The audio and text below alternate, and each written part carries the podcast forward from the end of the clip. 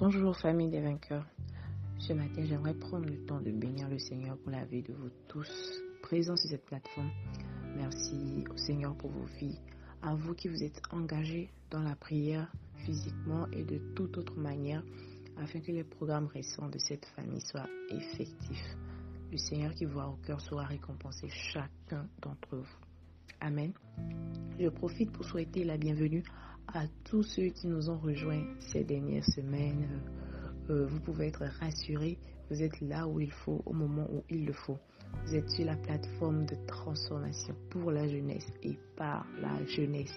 le point 6 de notre vision stipule que nous sommes des vases au travers desquels les valeurs justes et vraies sont restaurées au sein de la jeunesse. Ce point de la vision est tiré de 1 Pierre au chapitre 2, le verset 9. Amen, amen. Alors, depuis le début de la semaine, nous, parlons dans nos temps de partage du matin de ce qu'il faille garder le dépôt de tout ce que nous avons reçu durant tout le mois dernier. Et aujourd'hui, je vais également continuer dans la même dynamique. Je lis dans le livre de Proverbes chapitre 18, le verset 21. La mort et la vie sont au pouvoir de la langue. Quiconque l'aime en mangera les fruits. Quiconque l'aime en mangera les fruits. Alors aujourd'hui, dans, notre temps de partage, je vais nous ramener à un temps d'enseignement et de prière que nous avions eu pendant les, les 21 jours de jeûne. Il s'agit bien du soir où nous avons eu la loi de la parole avec le prophète et le leader Nathan. Mon ami, si tu n'as pas encore suivi ça, va vite sur YouTube. C'est enregistré là-bas, va vite sur YouTube pour revivre ces moments de gloire. Amen, amen. Alors, nous avons vu ce jour que notre vie bouge dans le sens de nos paroles. Nous avons la possibilité de décréter des choses pour qu'elles s'accomplissent. Et en tant que chrétiens, donc, nous devrions aligner nos paroles selon la parole de Dieu et faire des déclarations sur nos vies. L'orateur nous avait même encouragé à faire au moins 15 minutes de déclarations sur nos vies par jour. Et ce soir-là, je me rappelle très bien que nous étions tous excités, tellement nous étions touchés par la parole que sur le tas, plusieurs d'entre nous avions pris des décisions immédiatement. Mais la question est, qu'en est-il aujourd'hui de cette décision? Cette habitude que nous avions adoptée ce jour-là, est-ce que, nous continuons avec cela ou bien le jeûne est fini? Amen.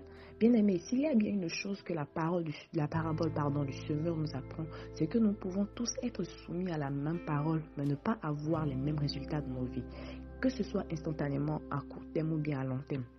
Lorsque nous lisons très de cette parabole, qu'est-ce que nous remarquons? Les trois premiers qui n'ont pas porté de fruits ont écouté la parole et la parole de Dieu précise même que certains ont accepté avec joie, comme toi et moi. Ils ont accepté cela, la parole avec joie. Mais où était le challenge? Le challenge se trouvait dans l'étape qu'a pu franchir la quatrième catégorie de personnes, celle de persévérer afin de voir les fruits. Persévérer afin de voir les fruits.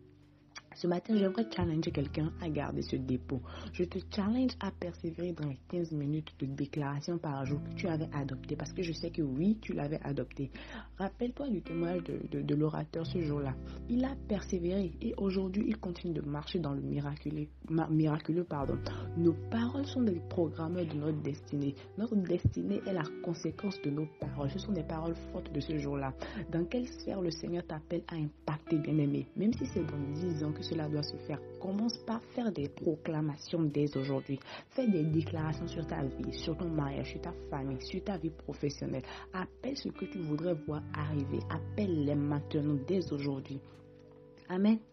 Ce matin, je ne vais pas te demander d'écrire une phrase particulière, mais je vais te, pousser, je vais te demander de faire des déclarations sur ta vie, sur la conduite du Saint-Esprit. Et si tu le fais, ne t'arrête plus. Fais-en une habitude et sois prêt à marcher dans le miracle, dans le nom puissant de Jésus. Amen, amen. Alors c'était tout pour ce matin. Je, vous souhaite de passer un excellent week-end dans la présence de Dieu. Qu'avant le début de la semaine prochaine, le Seigneur nous visite tous de façon particulière au nom puissant de Jésus. Alors nous reprenons ce challenge de 15 minutes de déclaration par jour sur notre vie. Amen. Demeurez bénis et passez une agréable journée.